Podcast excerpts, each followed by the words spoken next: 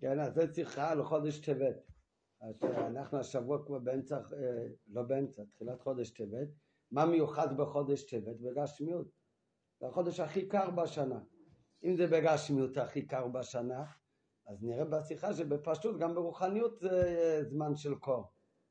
בדיוק כמו בקיץ שזה זמן של חום, יש אה, תוקף השמש, אז זה מראה שגם ברוחניות יש בזה ריבוי שלו. תמיד צריך לעבוד את השם, השאלה רק מתי זה יותר קשה. יש כאלה שאומרים בקיץ זה יותר קשה, כי... אבל האמת שלא, כתוב בחסידות אדרבה, שבזמן הקיץ שמאיר, היום הוא יותר ארוך, יש יותר אור, אז זה גם, זה משלשל שגם ברוכניץ יש תוספת אור.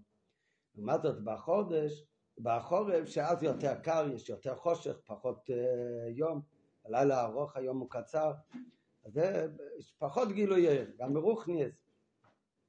ובתוך החורף גופה, מתי זה שיא החורף? זה בחודש טבת, זה שיא הקור. כן, הגמרא אומרת על חודש טבת, איפה מופיע בתנ"ך חודש טבת? במגילת אסתר, כשאחשוורוש אחרי שהרג את אשתו את ושתי, הלכו להביא לו נערות אספו מכל המדינות מלכותו, וכל אחד שהגיע התור שלה הגיע לפני המלך, אז גם בהגיע תור אסתר בת אביחי דוד מרדכי, מתי זה היה? כשהביאו את אסתר המלכה לאחשוורוש זה היה בחודש, בחודש עשירי הוא חודש טבת, כך כתוב במגילה. אומרת הגמרא שזה היה משמיים ככה, משמיים יצא שזה יצא בחודש טבת, למה? כי חודש טבת זה חודש הכי קר, וזה חודש שהגוף נהנה מן הגוף. הכוונה בגמרא זה בפשט, זה בגשמיץ, כשהיה, זה חודש הכי קר, אז אה, כשלבן אדם קר, אז עם עוד גוף, אז הוא מתחמם. אז אחשוורש, אז כשהגיע אליו אסתר, אז זה חודש שהגוף נהנה מן הגוף. ולמה דווקא בחודש הזה משמיים דאגו שאסתר תבוא לפני המלך אחשוורש? אז הוא אומר, זה בפירוש הפשוט בגמרא, שכדי שהיא תתחבב על אחשוורש, שהוא ייקח אותה לאישה. למה זה כל כך חשוב? שעל ידי זה נעשה אחר כך כל הנס של פורים, בזכות אסתר הייתה המלכה. אז שמה זה המקום בגמרא, שחודש טבת זה החודש שאז הכי קר, ולכן זה החודש שהגוף נהנה מן הגוף, הגוף מתחמם מגוף אחר, איש ואישה. אז זה החודש שהגוף נהנה מן הגוף. כאן בשיחה אנחנו נלמד מה הפירוש של חודש טבת זה זמן של גוף נהנה מן הגוף בעבודת השם ברוכניס, לא רק בין הסיפור, מה שהגמרא מביאה על החשש ואסתר, אלא על כל מי זה האיש זה הקודש ברוך הוא, מי זה האישה? זה בני ישראל, וחודש טבת זה החודש שבו הגוף, על הקודש ברוך הוא יש לו להגיד גוף, כן? אני אראה כך מה הפירוש, גופו של הקודש ברוך כמו גוף הדבר, עצם הדבר, לא מלשון גוף אה, גשמי, אין לו אה, גוף ולא ידמוס על הגוף, אבל הכוונה זה העניין גופה, גופו של הקודש ברוך הוא, הכוונה למעלה מכל אה, דאגה, הגוף נהנה מן הגוף, נהנה מגופו של יהודי. נראה מה זה אומר בעבודת השם, נראה בפנים. ראש חודש טבת תמיד, הוא תמיד באחד מימי החנוכה, כידוע, הם כידוע, כולל ראש חודש, ו, ו, סליחה, ראש חודש טבת תמיד באחד מימי החנוכה. וידוע שראש חודש כולל את כל ימי החודש. כן? כמו ראש, בראש השנה כתוב תמיד בחסידס, זה כולל כבר העול של כל השנה, חיות של כל השנה, כך גם בפרטיות, כל ראש חודש, למה זה נקרא ראש? כמו ראש כולל בתוכו החיות של כל האיברים, כך ראש חודש כולל בתוכו את כל ימי החודש.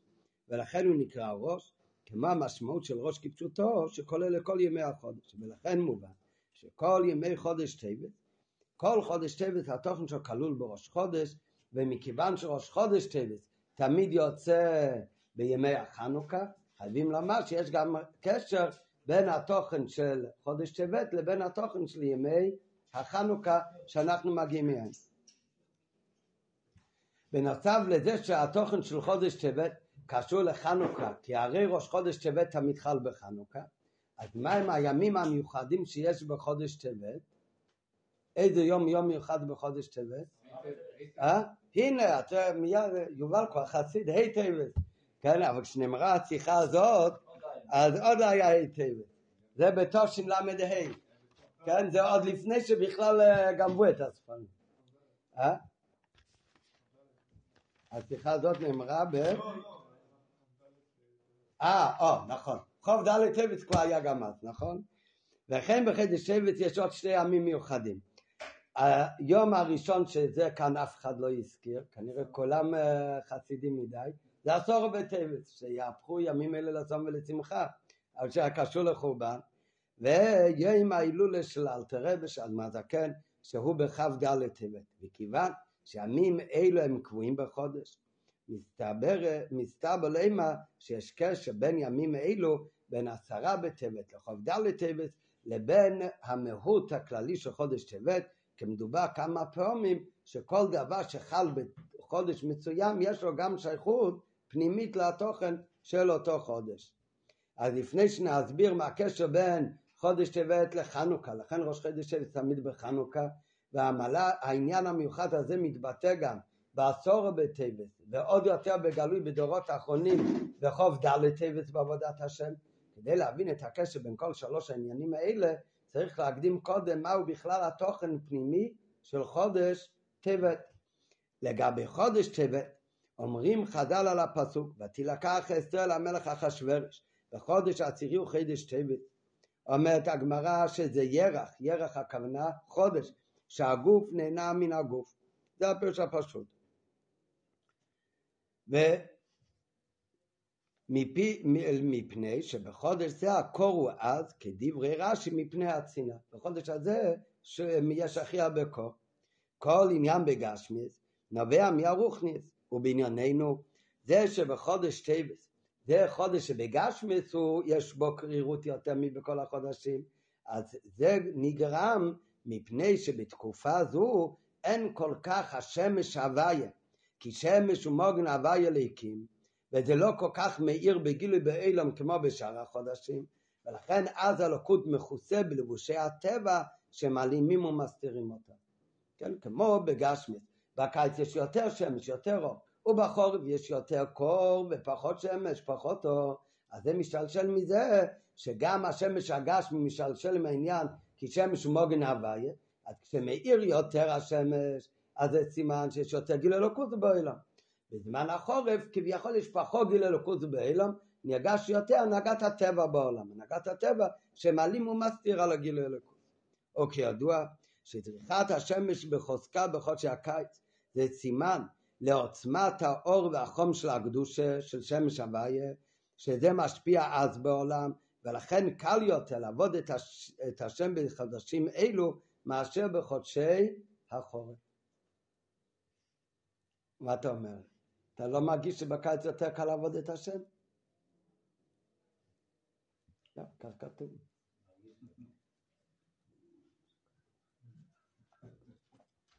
דווקא מסיבה זו יש מעלה בעבודה של חודש טבת. מצד שני, בגלל זה גוף, יש גם מעלה בחודש טבת. דווקא החודש הזה, שבו אין כל כך גיל אלוקות, וזה החודש שהכי הרבה נרגש בו הצנעה והקור, אז דווקא בזה יש מעלה שאפילו בחודש הזה עובדים את השם. וזה לא רק שאפילו בחודש הזה עובדים את השם, אלא כל הביאו כאן בשיחה יהיה שעבודת השם בחודש הזה באופן שיש צנעה וקור וחושך, יש בזה בפנימיות מעלה יתרה אפילו מעבודת השם בזמן שיש גילוי. זה כל הביאות שהולך להסביר כאן. וזה מה שמרמזים חז"ל. בדבריהם ירח, החודש, הגוף נהנה מן הגוף, שזה לא הולך רק כאן למטה בגשמיס, הגוף והגוף של איש ואישו, אלא זה גם כן איש ואישו הם הרי מה שאל הקודש ברוך הוא וכנסת ישראל. ואביידת ישראל בחידש שבו יש צנעה, דווקא בזמן שיש קור, דווקא אז העבודה של היהודי, אז זה גורם הנאה למעלה לגוף, לגופו של הקודש ברוך הוא כביכול. נראה אחר כך מה הפירוט של בכל הדברים האלה. בהערה 12 הוא אומר לפי מה שאמרנו עכשיו שהחודש הגוף נהנה מן הגוף זה רומז גם כן על איש ואיש על הקודש ברוך הוא בכנסת ישראל ודווקא בחודש הזה כביכול הקדוש ברוך הוא נהנה מעבודתם של ישראל עוד יותר מבשאר החודשים. לפי זה גם מובן מה שרש"י אומר, שהגמרא שהיא אומרת ותילקח אסתר בחודש טבת, שזה הגוף נהנה מן הגוף, אומר רש"י שזה עניין למליותה, שהיו מתכוונים מן השמיים לחבבה על בעלה, ועל ידי זה נעשה אחר כך הנס, שזה היה למליותה, זה היה חלק מהנס, לא חלק מהצהרה. וזה באמת מתאים עם הפירוש גם כן, על פי פנימיות העניינים, שזה עניין למליותה, שדווקא בזמן הצינה, העבודה של הגוף של היהודי כאן למטה, של נשום של בני ישראל, דווקא זה גורם עוד יותר הנאה לבעלה, מי זה בעלה? הקדוש ברוך הוא, איש זה הקדוש ברוך הוא. כל עניין בתרא, בוגים, כל עניין בתורה הוא מדויק ביותר ומובן. שהלשון בחז"ל הוא לא חודש טבת מפני הצנעה, זה חודש שאיש נהנה מאיש, או איש נהנה מאיש. נראה בעוד ג' כל עניין שבתורה מדויק ביותר, מובן. שהדיוק בלשון לא סתם שיש הנאה אחד מהשני, אלא שהגוף נהנה מן הגוף. זה גם קשור לפירוש הפנימי שעבודתם של בני ישראל בחודש טבת יש לו מעלה שגורם הנאה לבעלה לקודש ברוך הוא, זה מתבטא גם דווקא בדיוק שזה הגוף נהנה מן הגוף. שהכוונה היא להנאת הקודש ברוך הוא מעבידותים של בני ישראל. כי ההנאה למעלה מהעבודה של חידש טבת היא דווקא מגופו של יהודי. וההנאה היא בדאגה של אלוקות הנקראת כביכול גוף. מה זאת אומרת? ההנאה היא מדאגה של יהודי שנקראת גוף, ולמי נגרם הנאה? לגופו של הקודש ברוך הוא. כן, הכוונה לגופו של הקודש ברוך הוא, כמו שנלמד אחר כך, לא לאיזה גילוי עיר של אלוקות, אלא זה נוגע לגופו, לעצמותו של הקודש ברוך הוא. הסבר לכך הוא כך, כל מה שמתרחש בעולם גדול, קשור לעבודת האדם שהוא עולם קטן.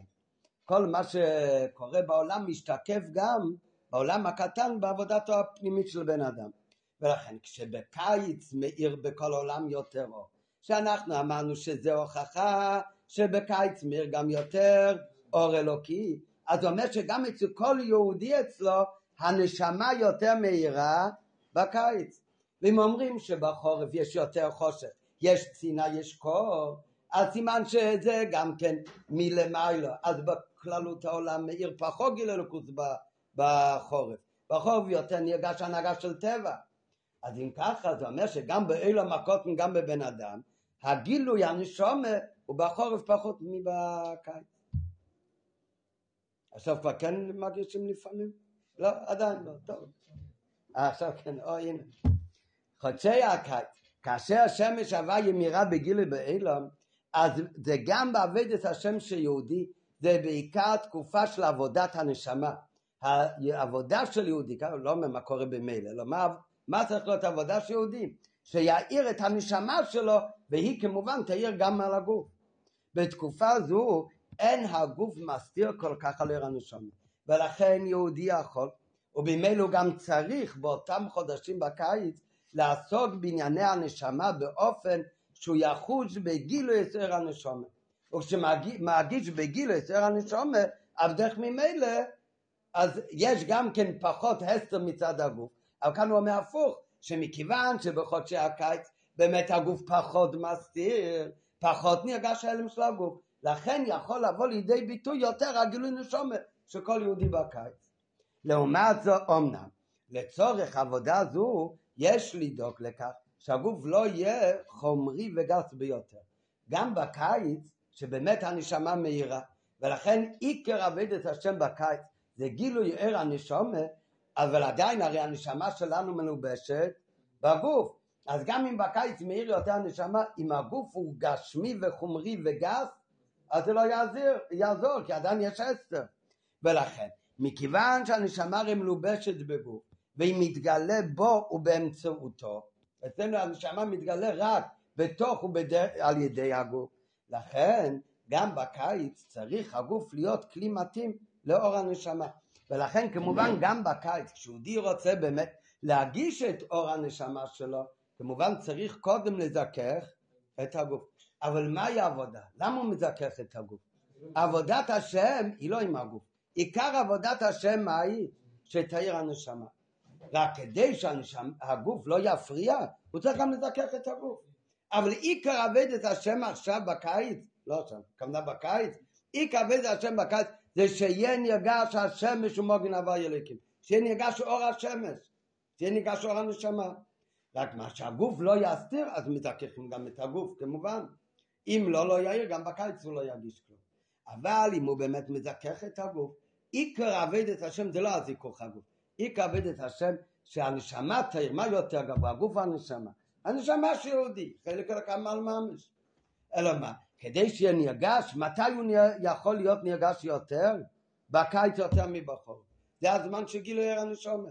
רק מה, כדי שמכיוון שהנשמה אצלנו מלובשת בתוך הגוף, אז גם שזה יקרה, צריך לברר ולזכך את הגוף.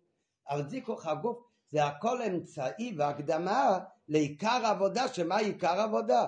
גילוי הנשמה של יהודי, זה עבודה של קיץ. לעומת זאת בחודשי החורף, שבזמן החורף שם הוויה אין מאיר כל כך.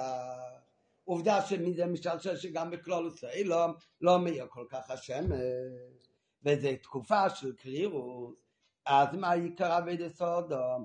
אז עיקר עבודת השם צריכה להיות אבידס הגוף. זה עבודה עם הגוף. כאן עבודה עם הגוף הוא לא אמצעי כדי שיעיר הנשמה, אלא זה עיקר עבודה כאן, זה עבודת הגוף.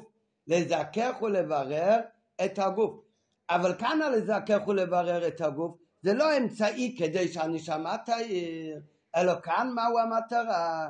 לברר ולזכך את הגוף כדי שהגוף שלו יהיה יותר עדיף. זה המטרה.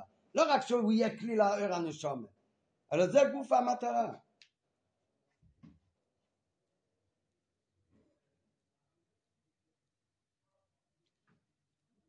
בחודשי החורף גופה, אז יש הבדל בחודש טבת לשאר חודשים. בשאר חודשים, חוץ מטבת, אז זה גם תקופה של חום, של קור. אבל אף על פי שקר, יש בה עדיין גם קצת חמימו גם כן.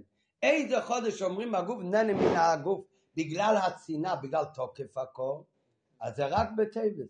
זאת אומרת, טבת שונה גם בחורף גופה לא רק שאז העיקר זה הקרירות ופחות השמש, אלא טבע זה בכלל אין כאן חמימות. בחודש החורף גופה יש הבדל בחודש טבע לבין שאר חודשים. בחודשים אחרים יש מעט חום בעולם. כלומר, זיכוך הגוף בשאר חודשים נובע מגילוי ער הנשומה. מה זאת אומרת? בקיץ, מה אמרנו, מה העיקר זה עבודת הנשמה. הזיכוך הוא סך הכל אמצעי שיכול להעיר הנשמה. בחורף, כל החורף.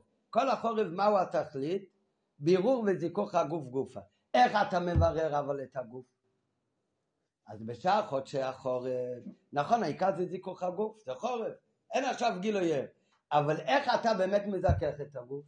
על ידי שמאיר עדיין קצת מהנשמה, על ידי גילוי הנשמה, ולכן שעה חודשים, נכון זה עכשיו חורף, שזה מרמד על קריאות, אבל יש עדיין קצת חום גם כן, החום הזה הוא זה שפועל בירו בזיכוך הגוף.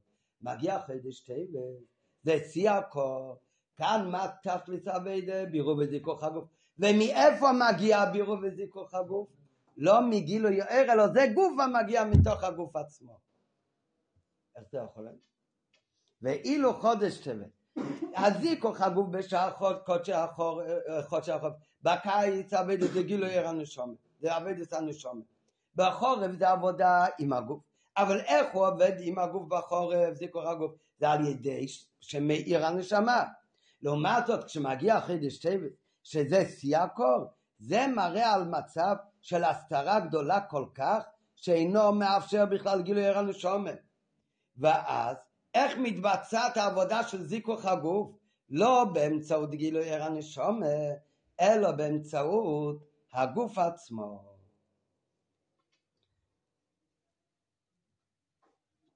מביא בהערה 16, שידוע הרבה פעמים כתוב בחסיד שיש עבודה שמאיר, אה, אחר כך יש עבודה של יספריך שוך לנער, להפוך את החושך. כשמדברים להפוך את החושך, בזה גופה יש שתי אופנים. אתה הופך את החושך על ידי גילוי אור, או שהחושך מצד עצמו מתחיל היום. כן, זאת, אז זה על דרך, נראה בפנים, על דרך המבואר, שתי אופנים בתפחך שוך לנהר, על ידי האור או החושך מצד עצמו, אין שם באורך. כן, הוא לא מסביר כאן בשיחה, גם בהמשך כל כך, על זה מדוגמה, אבל קצת דוגמה לדבר, אולי זה לא רק דוגמה, אולי זה ממש גם אותו עניין, לא יודע, אבל זה, לדוגמה זה בטוח יכול לשמש. מה שלמדנו לפני כמה שבועות במאמר קצר, יש על זה גם אה, באריכות, ואיש אחת מנשי בני הנביאים, שהיה, אמר למשל אדמו הזקן, שאמר שאיש אחת, מי זה איש אחת? זה נשמה של כל יהודי. מנשי בני הנביאים היא צעקה לאלישו, למי הנשמה צועקת? אל אלישו זה לקדוש ברוך הוא, כאלישע, קדוש ברוך הוא כאלישע, מלשון תושיע לי, תעזור לי. ומה היא צועקת? שעבדך אישי מת, האור אלוקי של הנשמה, עבדך אישי, האש, יוד, האב את השם, העיר את השם, שהנשמה מת, כבר לא נרגש. ולכן הנושה בא לקחת את שתי הבנים, מי זה הנושה? זה הנפש הבאמיס. היצור הוא מגיע לקחת את השתי בנים, את אב ווירא, לצד שלו, שיהיה אהבה לעניון אלו, מה זה אב וזורע? ויהיה ירא זורע. לדברים זרים.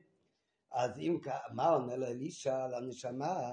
עונה הקדוש ברוך הוא, מה יש לך בבית? מה נשאר לך בבית? אז עונה הנשמה, ענתה אישה כלים ריקים, רק כלים ריקים. אז הוא, הם, לא, לא, הסוך אחד של שם. הסוך אחד של שם. אומר הנביא שזה אלישע אומר הקדוש ברוך הוא, כלים ריקים אל תמיתי, תקחי מלא מלא כלים ריקים.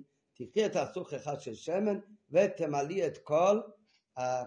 ואת ובנייך תחיו בנותה. הפירוש הפשוט, את ובנייך, אתם והדורות הבאים יחיו ממה שאתם תשלמו לנושים, תשלמו את כל החוב, וממה שיישאר מהשם, אתם עוד תתעשרו, את ובנייך תחיו בנותה. את תחייה המזים, את ובנייך תחיו בנותה. במים השאדמה זה כיתרון האור הבא מן, מן החושך. מה זה הכלים ריקים אל תמיתי? אתה מביא במים יש שני פירושים. פירוש אחד כלים ריקים אל תמיתי זה תרו מיצס, גם בלי כוונה, גם בלי אב אווירה. שהרבה כלים, הרבה תרו מיצס. בסוף בזה יאיר עצם הנשומת. זה הסוך אחד של שמן. ובסוף עטו בנחתיך בנצר זה יאיר גם כן על האוויר. זה פירוש אחד. מה הפירוש השני בכלים ריקים אל תמיתי? שהנשמה צריכה להתבונן בזה גוף עד כמה שהוא כלי ריק ומזה שהוא שובר את עצמו. על זה התבוננות עד כמה שהוא כלי ריק אז מזה עצמו בסוף עטו בנחתיך ובנצר כי יצרן העיר מן החשך יהיה יתרון האור. אז יש מים מהרב מוגה על המים הזה ארוך. ושם הרב אומר בין שתי הביורים האלה, כן, בינינו, איזה ביור יותר מתאים ככה לידי רשמי? מה צריך לדעת? הראשון, כן? כלם ריק מעל תמיתי, העיקת עשה ביתר מצד, בפלא ממש, אחר כך גם בזה מתרש ביטול, בזה גם כן בסוף יאיר האב אביר. אז שם הרב מסביר שיש מעלה גדולה, דווקא בפירוש כלם ריק מעל תמיתי, שהתבונן בזה גוף כמה שהוא כלי ריק. למה? כי התכלית שיהיה יתרון האור הבא מן החשך. מה זה הער הבא מן החשך? באופן הראשון, הער מגיע, מה מאיר את החושך? התרומיצית. זה ידחה את החשך שלה. אז גם כן החושך מתהפך, אבל הוא מתהפך כתוצאה מגיל הער. כשיהודי מתבונן בזה שהוא כלי ריקון, וזה גופה מבקשים לי בזה שהוא כלי ריק, זה גורם לו, שם זה גורם לו לגיל הנשומה, אבל בזה יש מעלה שהחושך עצמו, החושך עצמו מתהפך לו. כן? זה על דרך זה, זה לא ממש אותו דבר, אבל דוג, דוגמה לדבר. אז אותו דבר, בקיץ זה זמן של גילוי ער הנשומה. בזמן של חורף יכבד את השם, זמן של קרירות, זה עבודת הגוף. רק הזיכוך הגוף, גוף, גם בקיץ יש זיכוך הגוף, אבל בקיץ זיכוך הגוף זה לא עיקר עבד, זה רק אמצעי שלא יפריע, שהגוף לא יפריע לגילוי ער. לעומת זאת בחורף שאז אין גילוי שמש, אז בחורף באמת תכלית העבודה זה דווקא עם הגוף, זיכוך הגוף. בזה גוף אבל יכול להיות שתי אופנים. האם זיכוך הגוף נעשה על ידי גילוי ער הנשום שמאיר בו, אבל התכלית כאן זה לא גילוי הנשום אלא הזיכוך הגוף שנפעל על ידי זה, או שאפילו אין גילוי אור כמו בחודש טבת, זה תכלית הצינה, וכאן הגוף נהנה מן הגוף, תכלית העבודה זה מתוך הגוף גופה. מה זה אומר כאן מתוך הגוף גופה? הגוף הוא הרי, הוא, מי עובד השם לכאורה? הנשמה. מה כאן הגוף? זיכוך הגוף מתוך הגוף. הרי הגוף הוא המעלים ומסתיר. אלא מה? כנראה שיש בגוף משהו שצריך לגלות שהגוף מצד עצמו הוא גוף קדוש. ויש בזה עוד מעלה אפילו לגבי גילוי עיר הנשומת. ולכן דווקא בחודש הזה אומרים שהגוף נהנה מן הגוף, גופו של הקודש ברוך הוא. הדרגה הכי נעלית נהנה דווקא מעבדת הגוף ממש. כמו שנראה בהמשך. רק לפני ההסבר בהשכלה, אז צריך להפסיק קצת עם אה, איזה סיפור. בעוד ד' כבר קדושת מרי וחומי אדמו סיפר בשם הצמח צדק, סיפור על הבעל שם טוב. הבעל שם טוב חיבב מאוד אור. הבעל שם טוב תמיד רצה שיהיה מאוד מואר, גם בגשמיס. כן? כמו שאמרנו מקודם בשיחה, כל דבר בגשמיס משלשל, ברוכניס, שיש ריבוי ער ברוכניס. לכן הוא גם רצה בגשמיס שיהיה ריבוי אור. היה פעם אחת בליל חורפי, לא היו לתלמידיו מספיק נרות כדי להעיר את בית, בית המדרש. התלמידים קנו נרות, הדליקו אור, לא היה פלורוסנטי, והדליקו, אבל לא היה להם מספיק נרות כדי להאיר בשיא האור כמו שרצה רבם הבעל שם טוב. אמר להם הבעל שם טוב, יש נרות בגג, כשבחורף יש שלג, אחר כך יש קרח, אז אה, בגג נוטפים, איך זה נקרא בעברית? נטיפים. הנטיפים האלה זה נראה כמו נרות. היו נטיפים של קרח. אמר אבל שם טוב, תצאו החוצה, תשברו מהגג את הנרות של קרח, הכוונה נטיפים אה, תביא את זה ונדלק. אז ההוראה בעל שם טוב לתלמידים לקחת את הנרות קרח ולהדליק אותם, וכך עשו התלמידים, והם דלקו. סיפור מהבעל שם טוב. אמר על זה, כל מי ששומע את הסיפור הזה, לא, בעל שם טוב עשה מופתים אש ומים ביחד, כן? אז זה לא חידוש הבעל שם טוב הבעל. אצלנו זה חסידות חב"ד, כל דבר צריך להבין התוכן של הדבר.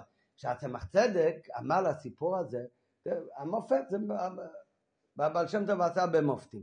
צמח צדק אומר, זה היה כאן עניין והתוכן שקשור לבעל שם טוב.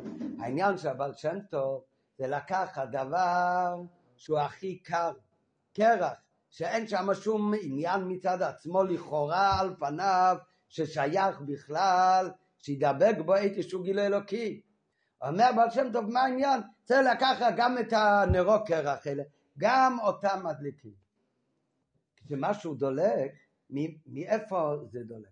כשמדליקים שם פתילה. ושמן. מה עושה את האש? מתוך מה הוא דולק? מתוך השמן. הרי לכן בחנוכה, מי שלמד את השיחה שהיה כיליון ואי כיליון ביחד, אני אומר, אבל מה, איך זה עובד בדרך כלל? דליקה רגילה. ממה יש את האש? מכיליון השמן. מה שבוער זה השמן, זה לא הפתילה. כן, הפתילה רק מחזיקה את האש. מה שמעביר את האש זה מתוך השמן. השמן הוא חום מדליק, לא הפתילה. הפתילה היא רק מחזיקה את האש. היא מושכת את האש, הכל טוב, אבל מה, מה נכלה באש? זה השמן. אז למה? כי השמן הוא באמת כלי, זה האור. קרח, מים, הוא לא יכול להעיר. זה הפך עניינו. הוא קר, הוא הפך מאש. ואמר על זה הבעל שם טוב, הצמח צדק. אצל החסידים ותלמידי מרן הבעל שם טוב, אפילו נרות של קרח דלקו והעירו. זה בתוכן הפנימי, לא רק בגשמית. כנראה אפילו קרח העיר ו... וחימם שם. זה מעניין, אז הצדק מייחס את זה לתלמידי הבעל שם טוב. שהם לקחו את הנטיפים והדליקו. אה? לא רק הבעל שם טוב, זה כאילו, כשאנחנו מדברים על סיפור בפשוט, זה מאיפה שהבעל שם טוב. אבל הרי מה היה מזה? אבל שם אמר התלמידים תיקחו את זה ואז הם לקחו את זה והדליקו. הצדק מסתכל על הכל מצד הפנימיות העניין, לא מצד המופת וגשמיות רק, מצד הטכן פנימי. אבל שם טוב אמר לתלמידים, אתם תיקחו את הנטיפים וקרח ותדליקו אותם. אז אמר זה הצמח צדק, מה רואים מכאן שזה תלמידי הבעל שם טוב, אפילו קרח, אפילו נרות של קרח, גם הם העירו וגם הם חיממו. הבעל שם טוב יראה, זה בתכן של חסידס נראה אחר כך עוד יותר, בחוב ד' טבעס קשור לאדמה זקן זה עוד יותר, אבל את הבעל שם טוב, הבעל שם טוב יראה איך יכולים נרות של קרח בעצמם, שהם הניגוד המוחלט של אור וחמימות, להפוך לאור וחם. הם לא שינו את המציאות היותם קרח. הם לא שבו את הנטיפים, הביאו את זה לבית כנסת, וקרה איזה מופת שפתאום זה נהיה נרות שווה ואז הם דלקו. לא, זה נשאר נרות של קרח. ובהיותם נרות קרח גם אז הם מאירו. וכך גם בענייננו, זה העבודה של חידש טבת, שהעבודה של חידש טבת, שהגוף עצמו צריך להפוך את קרירות הגוף ואת חושך הגוף לקדוש שמצד מה? לא מצד אור הנשום שמבטל את האסתר של הגוף, אלא מצד הגוף עצמי. לכן אמרתי מקום, כשדבר דולק משמן, מהו הדבר שדולק כאן? השמן עצמו.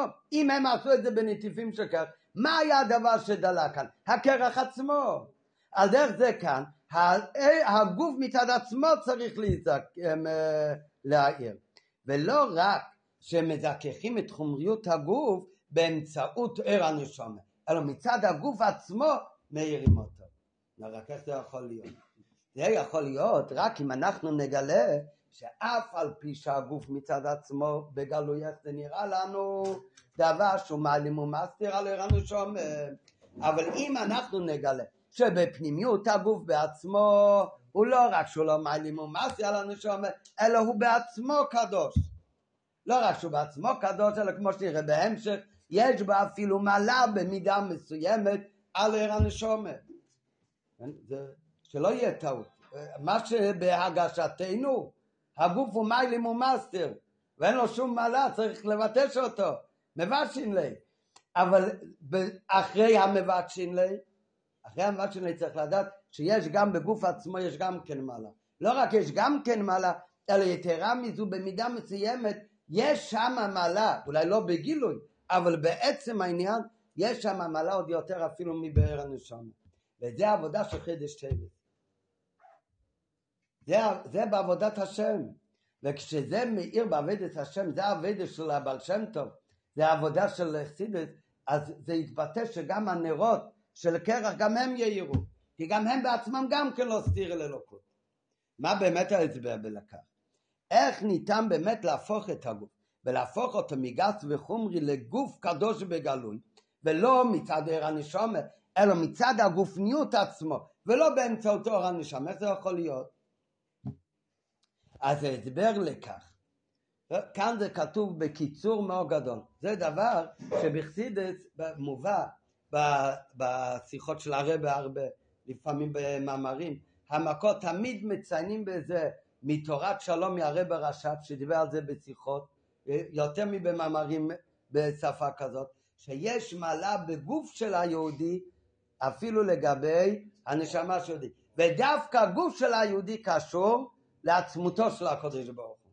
ההסבר בזה, בנקודה על כל פנים, שאנחנו כבר למדנו פעם באריכות, כשלמדנו את השיחה של פרשת ניצבים לפני ראש השנה, מה, מה זה שכתוב תמיד בחסידס, בחירס או עצמוס, שיש גילוי אור ויש מה שעצמותו של הקדוש ברוך הוא בוחר. אז למדנו שאם אני לוקח דבר, את הדבר הזה בגלל המעלה שבו אז זה, זה לא נקרא אני בוחר בדבר הזה, אני לוקח את הדבר בגלל המעלה בזה, וזה בגלל, זה, זה גם מצד הדבר שנבחר וגם מצד הבוחר, זה מצד הדבר הנבחר, זה לא, אני לא בחרתי בעצם הדבר, במה בחרתי? במעלה שלו. אותו דבר גם מי הוא הבוחר? מי הוא הבוחר? זה, זה לא עצמותו של הבן אדם בבחירה חופשית, אלא זה הדאגה שלי איפה שהמעלות האלה תופסים מקום. יש דאגה, איפה שהעמלות האלה לא תוציא מקום, שם בשבילי זה לא משנה בכלל. אז זה כל פעם שבן אדם לוקח משהו מצד המעלה שבו. אם בן אדם לוקח משהו מצד המעלה שבדבר, אז יש גבול לקשר ביניהם. יש איזשהו גבול עד כמה הם קשורים, למה? כי כל הסיבה שהוא לוקח אותו זה בגלל המעלה שלו, שהיא המעלה הכי גדולה. אבל איפה שנגמר המעלה, שם הוא לא לוקח את זה. אותו דבר, מי הוא זה שבוחר בדבר הזה? הד... הבן אדם, אבל איזה דרגה בבן אדם? אותו דרגה איפה שהמעלות האלה מדברים אליו. לדוגמה, אני בוחר מכולם כאן דווקא בטל נגיד. למה דווקא בטל? כי טל הוא תמיד מגיע ראשון בסדר, והוא לומד הכי טוב. לא, נו, אז למה אני בחרתי בו? בגלל כל המעלות האלה. נו, אז את מה אני כאן בחרתי? את עצמותו של טל? את טל עצמו? את התכונות הטובות שלו.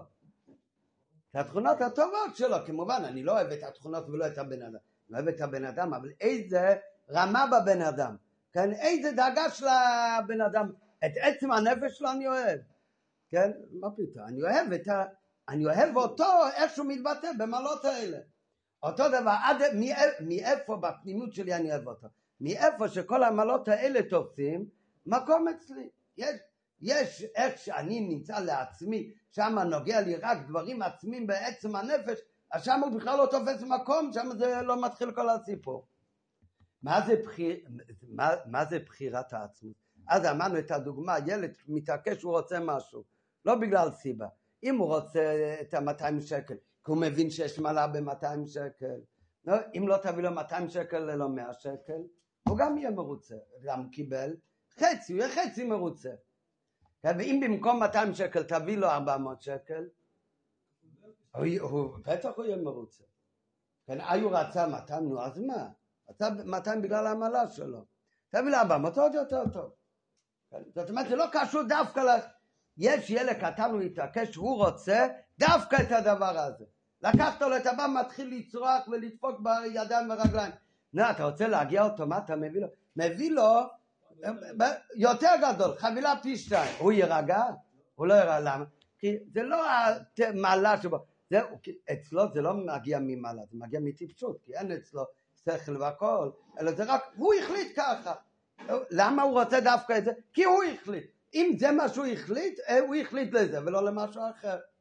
טוב, כל המשל הזה שאמרנו עכשיו בקיצור נמרץ, אבל למדנו את זה אז באריכות יותר, גם בכל הדרגות בקשר בין יהודי לבין בני ישראל, בונים, אבודים, ואחר כך יש עבדים, יש בנים, ואחר כך יש בעבדים עוד יותר מבנים, על ידי בחירת העצמות. אז על דרך זה, זה גם כאן. הנשמות של יהודי, הנשמה של יהודי יש לו איזשהו ערך לנשמות של אומץ האילון. אין שום ערך. למדנו עכשיו בתניא, נשום אומץ האילון זה משלוש קליפות עצמאות בכלל. הנשמה של יהודי, חלק אלוקם ממעלה מעלה, זה מגיע מאיזשהו מקום בחוכמה שבאצילת. יש לה מעלה מאוד גדולה. נו, אז אם ככה, הקדוש ברוך הוא בחר בנשומת ישראל, יש מעלה בנשומת ישראל. יש להם שורש מאוד גבוה. איפה יש להם שורש מאוד גבוה? באור אלוקים, בגילוי ער. אז זה מגיע משורש נעלה. ולכן נשומת ישראל זה הרבה יותר, זה באין ערך מכל דבר אחר. יהודי, כתוב, הנשמה של יהודי קדוש, והגוף של יהודי, גם הגוף של יהודי קדוש. גוף של יהודי קדוש, גוף של יהודי, הוא נראה בגלוי בדיוק כמו גופו, גופי אומות העולם. מה זה הכוונה נראה בחיצוניות?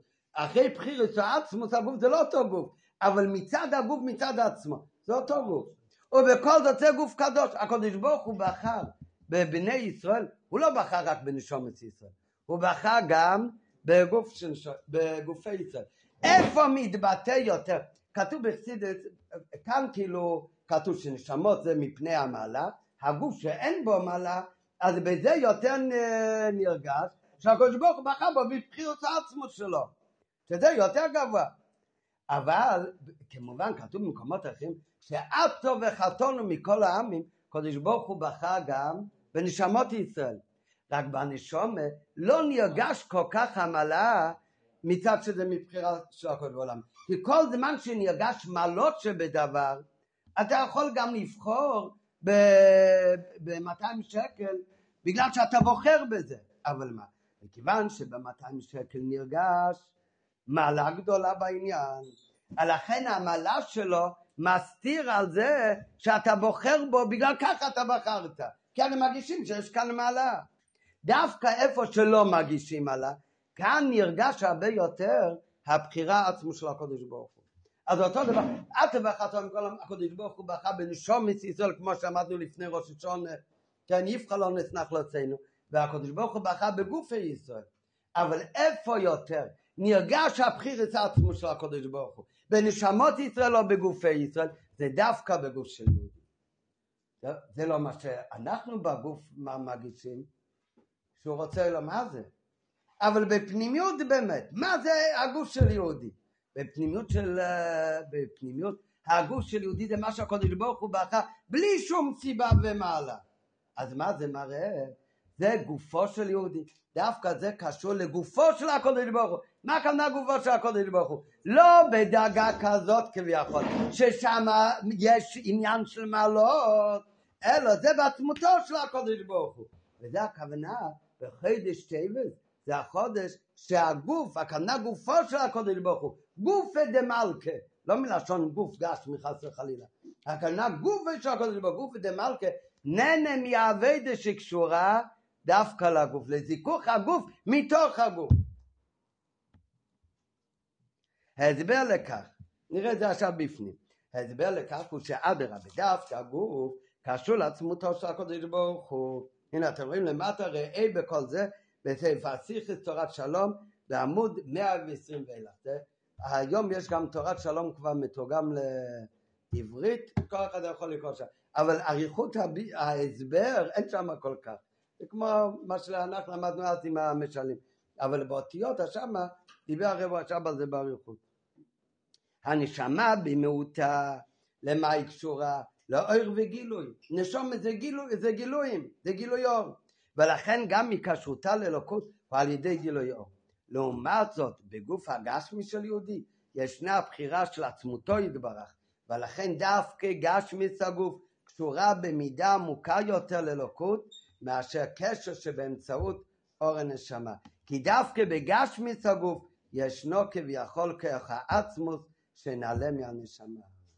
אמרנו אצל מי יתגלה שהגוף עצמו הוא גם כן, אה, שהקרח עצמו גם מאיר. זה הבעל שם טוב.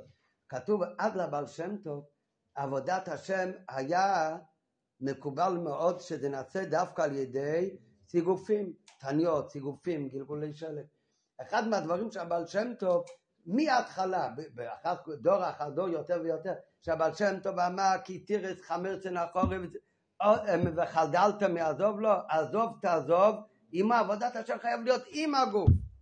וחור קטן בגוף עושה חור גדול בנשמה. זה הפוך ממה שחושבים בפשוט, הרי בפשוט וגם נכון, גם על פרצידס כתוב ככה, שקצת תבטש את הגוף, הרי אלם ועשר על הליכוד. רק מה בפרצידס כתוב, אתה צריך לבטש את מה, את הגסות של הגוף. את הטייבה של העולם הזה, זה באמת, את זה תבטש. על זה תילחם. את זה תצליב בסוס עד שידע שהוא סוס ואחר שיפסיק להיות סוס. וזה באמת צריך להילחם. אבל בגוף עצמו, עצם הגוף, בריאות הגוף, אבל זה אבל שם זה חס וחלילה. חור קטן בגוף ועושה חור גדול בנשמה, כי הגוף גוף קודש הוא. עבד השם צריך להיות עם חומריות הגוף. הכיח, רק מה, כיח העצמו של גוף, מתי זה מתגלה? כי בקיץ שמאיר גילוי עיר הנשום, אז לא מרגישים כל כך את המעלה של עצמות, כי עכשיו יש גילוי עיר. דווקא בתקופה של ההסתרה, כאשר אור הנשמה אינו מאיר בגילוי, אז ניכר שמה נשאר כאן רק כיח העצמות שלא מוגבל במגבלות של גילוי חס ושונה. וזוהי המשמעות הפנימית שהגוף נהנה מן הגוף. גוף במשמעות, כאן הכוונה בגוף למיילו, הכוונה זה כמו גופי הלכות, כמו גוף דמלכה וקדם, שזה הכוונה על גוף גשמי. מה זה גופי הלכות? הלכה עצמה, עצם הדין. אותו דבר גוף ודמלכה, המלך בעצמו.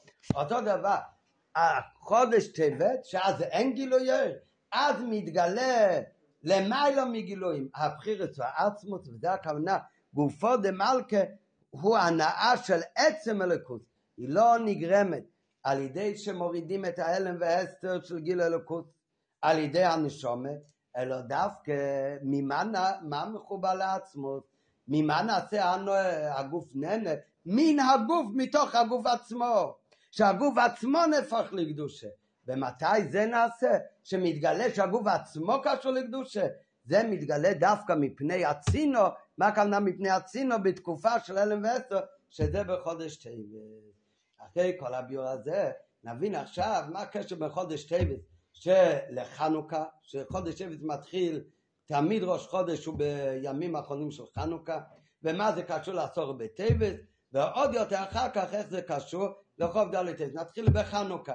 אנחנו למדנו בחנוכה בכל הביורים שיש הבדל בין נרות המקדש לבין נרות חנוכה, אף על פי שתקנו נרס חנוכה זכר לנרס המידוש, רואים אבל שיש הבדל, נרס המידוש איפה דלקו בפנים, מתי הדליקו אותם? ביום, והכל קשור לגילוי לעומת זאת נרס חנוכה, כל עניינם להדליק דווקא על פטר ביתו בחוץ, בחשך. מתי מדליקים אותו? דווקא אחרי צאת הקורם, אחרי השקיע, דווקא בזמן של לילה. זאת אומרת, כל העניין של חנוכה זה להאיר את החושך עצמו. מה? גם צד שמאל, צד השוב שבכל הדברים יש משהו שמונה את כל ההבדלים ואחר כך הכל מובן על פי הנקודה הזאת. והוויה יגיע חושכי, שהאור יגיע מתוך החושך. כן? התוך, אנחנו מדליקים את נרות חנוכה בחושך, אבל בפנימיות זה לא רק שהאור יאיר גם את החושך, לפי מה שאמרנו עכשיו, זה בא לרמז שהחושך עצמו צריך להעיר. תכלית נרות חנוכה זה לגרום לבעבר יגיע חושך, להאיר את החושך, וגם את החושך שברשות הרבים בחוץ, עד אשר יגיע חושך, שהחשך עצמו יאיר. בגשמי מה אתה עושה? אתה הולך לחושך בלילה ואתה מדליק את הנרות, אבל מה אתה מתכוון לרמז בזה? שגם החושך של רשות הרבים גם הוא מאיר. הכוח לכך מקורו הוא ב"והוויה", בתוספת ו', זה ביטוי שמראה על דאגה של אלוקות שלמעלה משלשלות.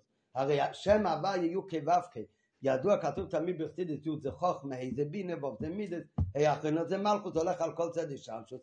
והוויה, הוו שנוסף על הוויה, זה מרמד על דאגה שלמעלה משלשלות.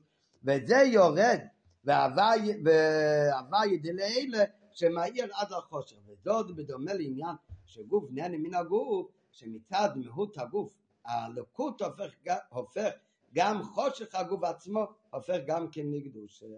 טוב, אז זה השייכות בין העניין של חודש טבת לחנוכה.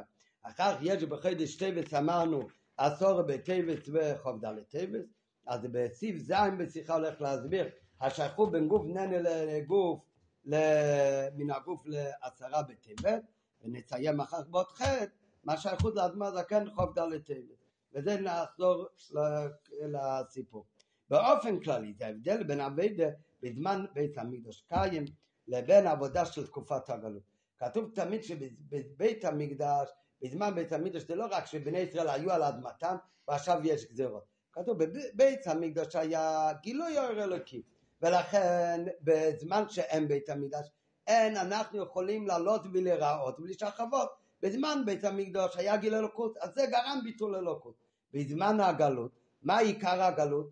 זה גולוס השכינה, יש אלם ועשר בעולם, זה זמן של חשר בעולם. בזמן הבית הגיל אלוקות בעולם.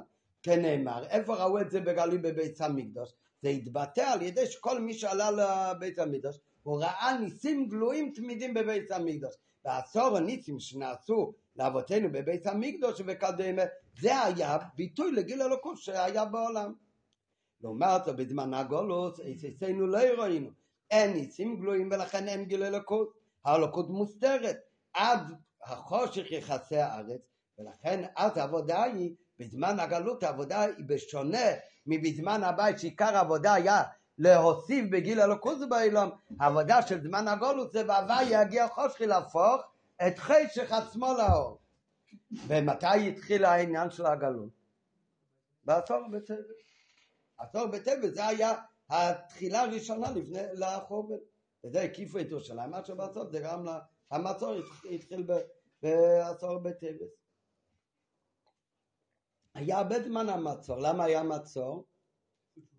נכון, כך כתוב שבני ישראל יעשו תשובה. אני זוכר בתושנ"ב היה, הרב נסע לאוהל ביום לפני עשרה בטבת. הרב חזר מהאוהל כבר היה מאוחר, בחור בלילה מוקדם, היה כבר מאוחר, והרב חזר מיד התפלל מנחה ומערב ואז הרב אמר שיחה. ושיחה, כדאי שכל אחד יכול להסתכל לפני עשור בטבת. הרב דיבר שיחה שמה היה בעשור בטבת? היה מצור לירושלים, עוד לא התחיל החורבן. למה היה מצור? זה התכלית, הכוונה הפנימית של כל המצור, זה היה כדי שיתעוררו בתשובה. ואם היו עושים תשובה, אז היו חוסכים את החורבן. אז על דרך זה כל שנה שמגיע עשור בטבת, צריך לדעת שצריך לעשות תשובה. ועל ידי שיעשו תשובה, יתבטל הגלות ויבוא וזה היה מאוד מעניין, הרב אז חזר, זה היה בתשלום בית שהרב דיבר בכל השטורם שכל רגע מגיע משיח, רב חזר מהאוהל ואמר שיחה שלמה שצריך ללמוד מהיום שעשור בטבת שכל אחד צריך לעשות תשובה. זה ההוראה מה... מהיום שעשור בטבת.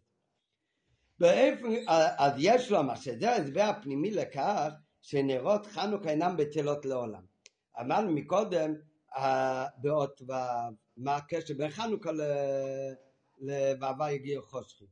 אחר כך בעצם זמן הגלות זה הזמן שהעבודה זה להפוך את החושך כי בזמן הבית היה גילוי ער, בזמן הגלות זה החושך יחס הארץ. לפי זה מובן גם כן שכתוב שנרות חנוכה אינם בטלות לעולם. הרי ידוע המדרש שאחרי חנוכת המזבח על ידי הניסים חלשה דעתו של אהרון. למה? כי כל הניסים של כל השבטים הקריבו קורבנות בחנוכת המזבח, שבט לוי לא הקריב. יהודה, מה קראנו עכשיו בחנוכה? את כל הניסים. שבט לוי לא הקריב בחנוכת המזבח. אז חלשה דעתו של אהרון, אומר לו הקדוש ברוך הוא צלחה גדולה משלכם, כי אתה מדליק ומיטיב את הנרות. ולכן מיד אחרי פרשת נשוא, מה שבאמת בזויס חנוכה, גם בקריאה קראנו את כל הניסים, אחרי שמונה ימים מכל הניסים, ומה המשכנו? בעלותך את הנרות, זה המשך, זה כאילו על החנוכה של שבט לוי. בסדר, אבל השאלה למה זה שלחה גדולה משלהם? הם חינכו את המזבח והוא מחנך את המנורה. כתוב על זה שלך אינה בטלה לעולם, זה לתמיד.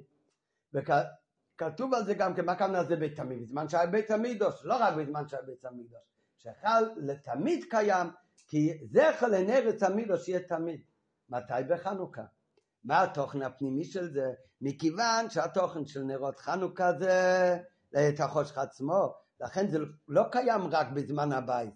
לכן זה אינו בטלם לעולם גם בזמן הגולות, כי אדרבה, זמן הגולוס זה הזמן של ויגיע החושכי, להפוך את החושך לו. ויש לומר שזה הטעם הפנימי, על זה שנרות חנוכה אינם בטלות לעולם, שהם נוהגים גם אחרי החורבן, גם בזמן הגלות, כך אומר הרמב"ם, שזה המעלה של נרות חנוכה, שזה יהיה גם אחרי שלא יהיה בית המידוש, כי עדיין יש בעלי חסנרת על ידי נרות חנוכה. שלא כנרת המקדוש. שאין בית המקדוש קיים, כיום, אז הנרות בטלות. לעומת זאת, למרות שנרות חנוכה הם זכר רק לנשירה בנרות המקדש, ובכל זאת נרת המקדש יהיה בהם ביטול. לעומת זאת, נרות חנוכה אינם בטלות לעולם למה. דבר שקלו, קשור לגילוי אויר. אז כשאין גילוי אויר, אז גם כן לא נרגש, אז יכול להיות הפסק. לעומת זאת, דבר שלכתחילה לא קשור לגילוי אויר, אז גם כשיש הלם והסתר, יש חושך, אז גם כן אה, הוא לא ייפסק. נרות המקדש מביאות המשכת והורדות, האור שקשור להשתלשלות, ער בכלי, ולכן לפעמים הוא לא ראוי להיות כלי. ולכן כאשר העולם הוא במצב של הלם והסתר, אז הנרות בטלות הן עכשיו כלי לגילוייהם. לעומת זאת, כשנרות חנוכה, זה הרי מבטא את האור העצמותי שלמעלה משתלשלות. בזה אין שינוי. והם מאירים גם במצב של הסתרה, והם מהפכים את החושך עצמו לאור. וזה גם הקשר בין טבת לעשור בת... בין טבת לצום העשירי עשרה בטבת. כי מה התוכן של התענית של עשור בטבת? זה הרי ההתחלה והשורש של כל עניין הגלות. מה זה עניין הגלות? שיהיה חושך. מה התכלית של החושך?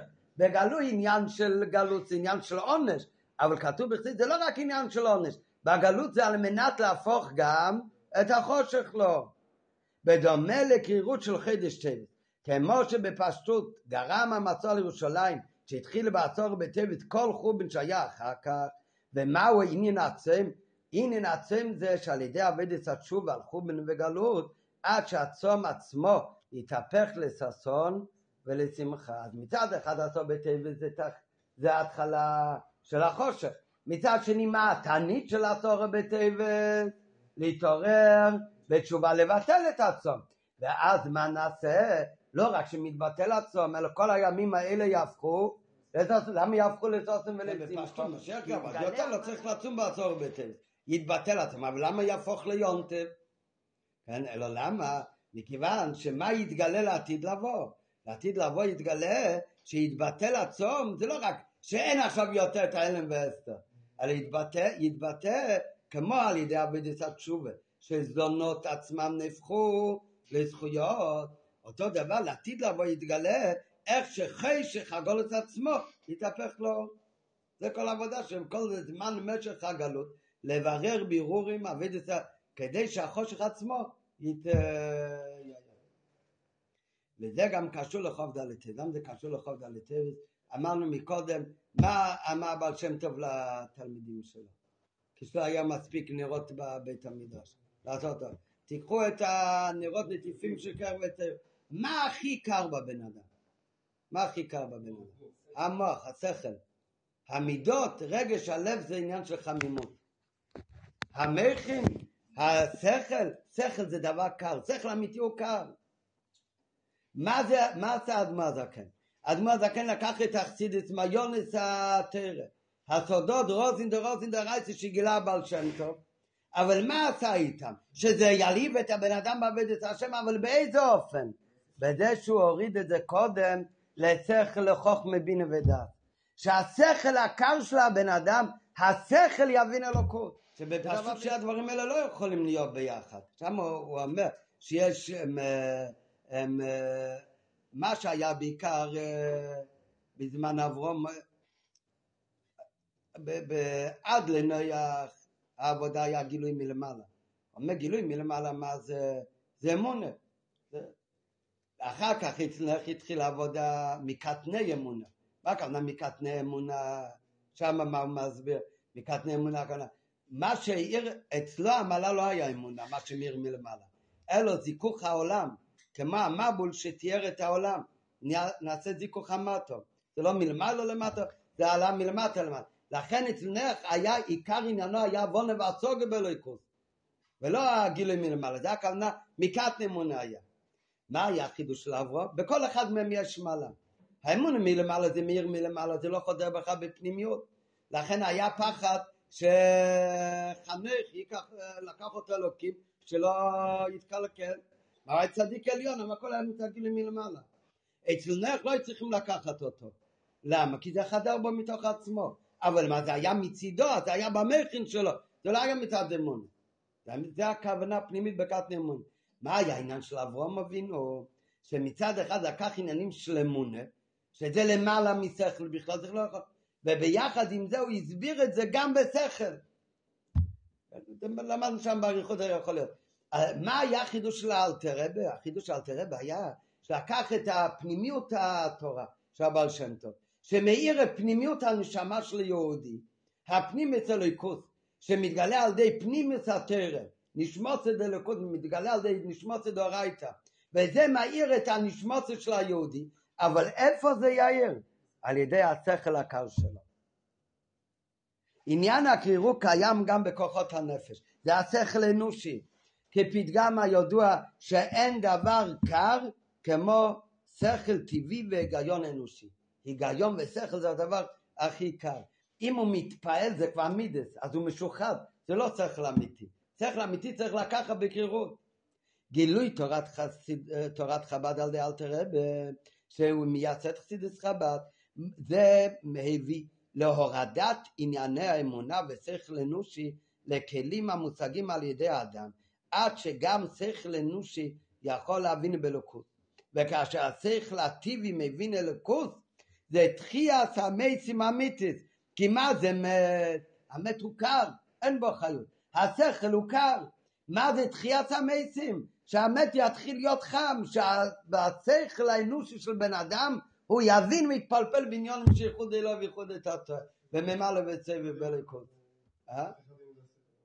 מה? לא מרגיש, מבין, לומד. עצם הדבר שאתה לומד כאלה דברים, האלוקות שלומדים זה אש. ואם אתה תופס את זה, השכל עצמו ומבין ומתפלפל בזה. זה הכוונה שהנטיפי אה, אה, קרח הם עצמם מאירים.